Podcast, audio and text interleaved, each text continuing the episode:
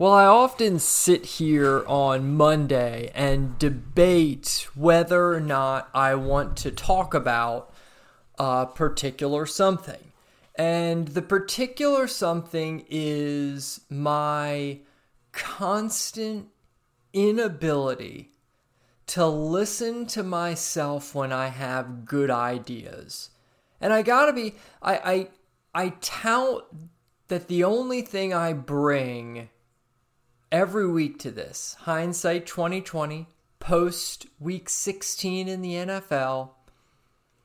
I always claim I'll bring honesty.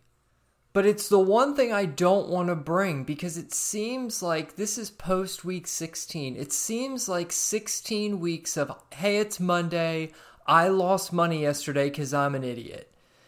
And I don't want it to be that over and over again. I don't want the niche of this podcaster to be I am the podcaster who bets on football, who's a moron. But I am. It's the truth. It is honest. I have created a discipline. I realize the games that I lose are games where I bet big underdogs. And I told myself I'm going to set a parameter. I'm no longer going to bet these big underdogs unless I truly believe that the favorite in the game can be flat. So, yesterday I lost four bets. Three of the bets were the Pittsburgh Steelers, double digit underdog, the Carolina Panthers, double digit underdog, and the Washington football team double digit underdog. Now, I had a pretty strong handicap on Carolina. I bet that they'd be motivated. Well, gee, I should hope so. That you take a team who wants to play, which by the way, it didn't look like they really gave a shit. Cam Newton, final home game, maybe final career as a start, kind of laughing it off as he lost his job to Sam Darnold. And I mean, really, how dumb can I be that I'm going to try in one way with one bet to bet on both Sam Darnold and Cam Newton? I mean, seriously, there should be some kind of hole that opens in the fabric of space and time when something so dumb occurs. But here's the big problem. The Bucs were the team I was betting against.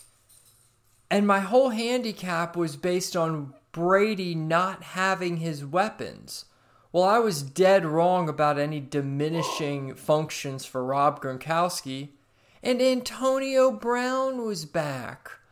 My whole stance on the the Buccaneers struggling a little offensively was that Antonio Brown was a bigger deal than he was being given credit for. So who cared that Evans and Godwin were out yesterday? He had Brown. He had Gronk, as Mike tried to tell me. The the Bucs weren't going to be flat in this game. They were coming off a loss. So I bet a double digit dog. I go against a really good football team who's motivated to play. Strike one. Now, the Washington game, I don't know what I was thinking. I had a big X written next to my notes. Why? Because it was Cowboys or pass.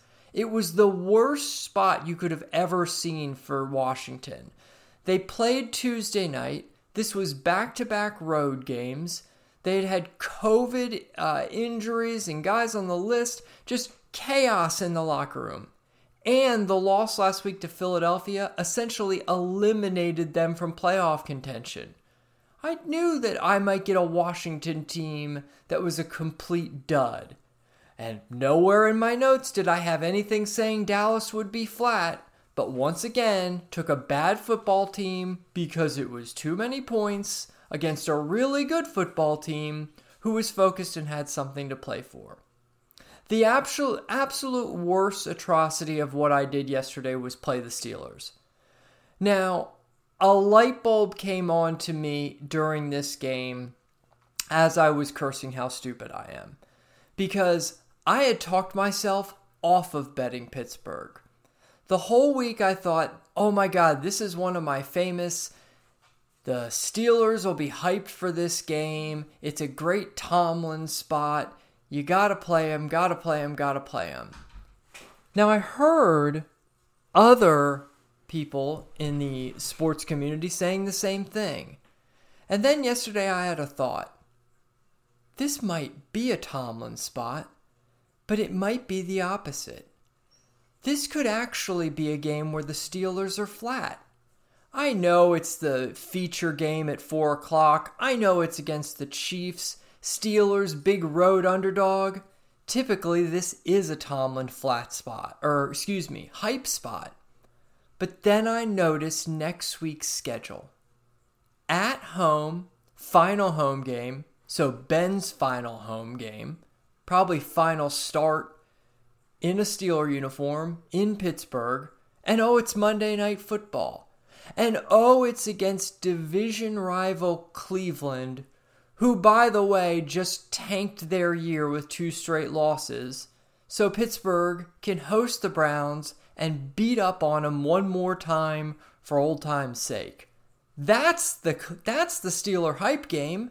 That's where Tomlin will give the speech from Gladiator and have him ready to play. Oh my God, this is the flat spot. And I recognized it and I got myself off betting. But then I noticed, oh, Travis Kelce's out. It doesn't change my handicap at all, but now Travis Kelce's out, so I'll go ahead and bet the Steelers. It was so stupid. It was absolutely idiotic. I talked myself out of a loser.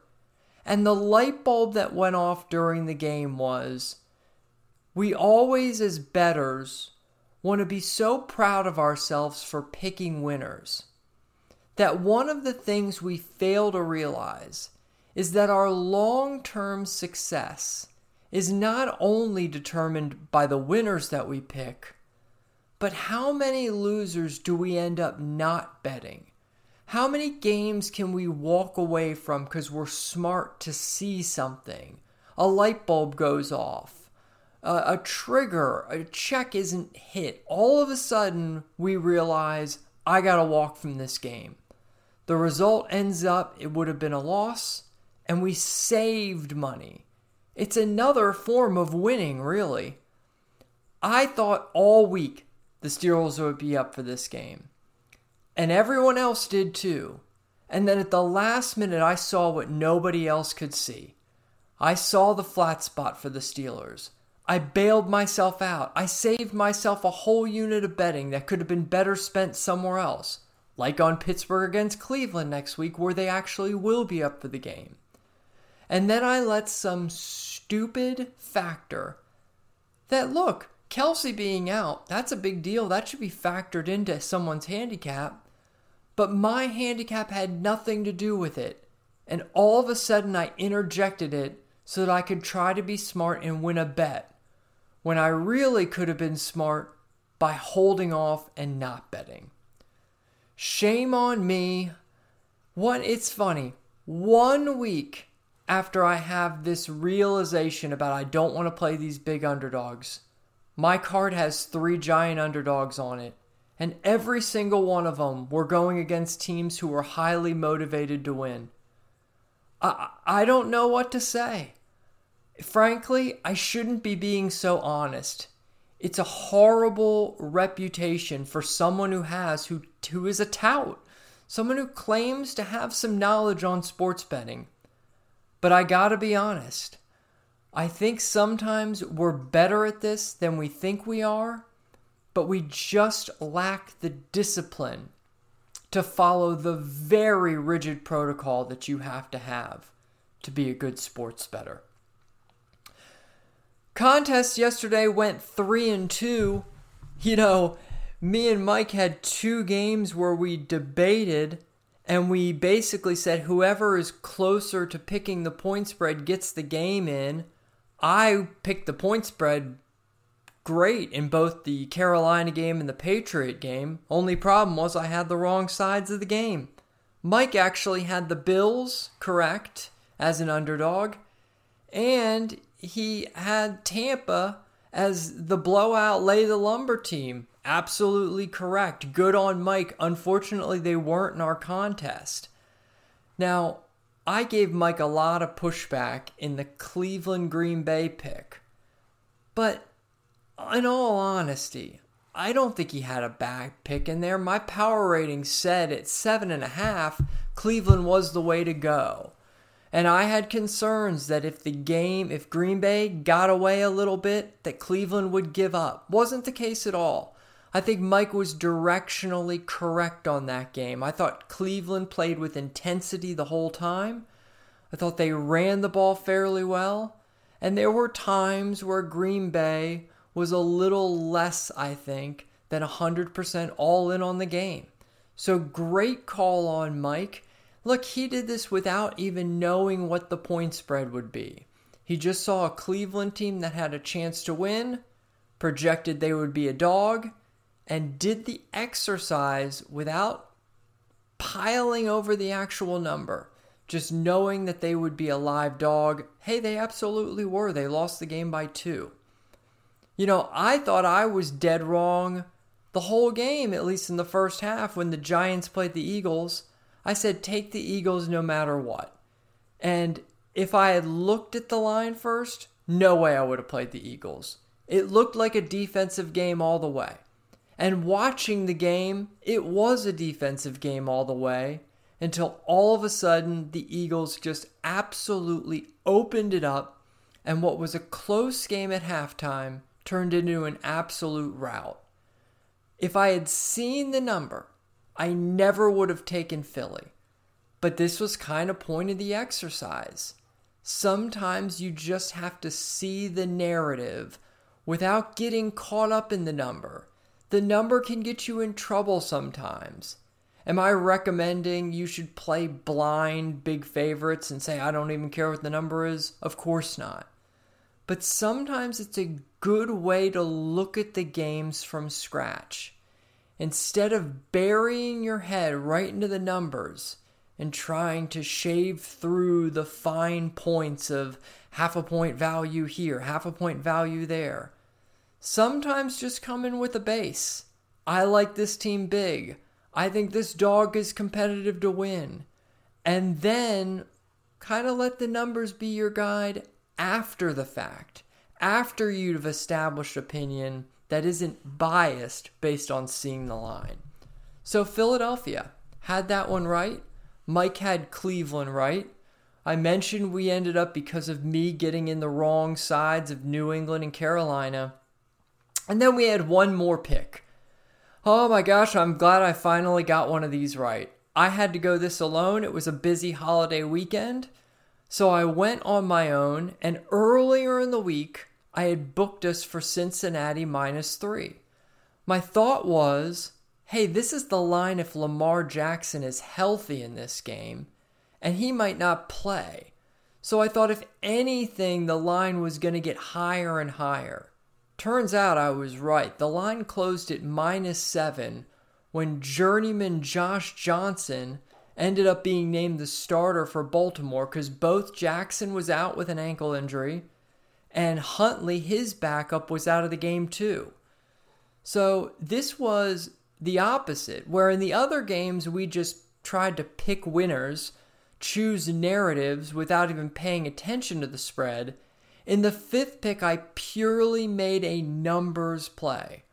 I got three early in the week thinking that the number on Cincinnati would move away from this value spot. And once I saw on Sunday that that had come to fruition, I executed the play. You know, I didn't pay too much attention to that game, and it's probably why I did so well. I didn't give myself time and space to overthink it. I'm becoming a much better sports handicapper. And I hope this show is helping you think out ways that you can be better with your methodologies, with the things that you know. But sometimes we have to get out of our own ways. We have to be rigid in discipline, but we have to be free minded enough to think things through properly. I know I need to be better, but I'm not going to stop being honest. And when I'm a dope, you're going to be the first to hear about it. And hopefully, one day, all the lessons from that dopiness will make me a true sharp square.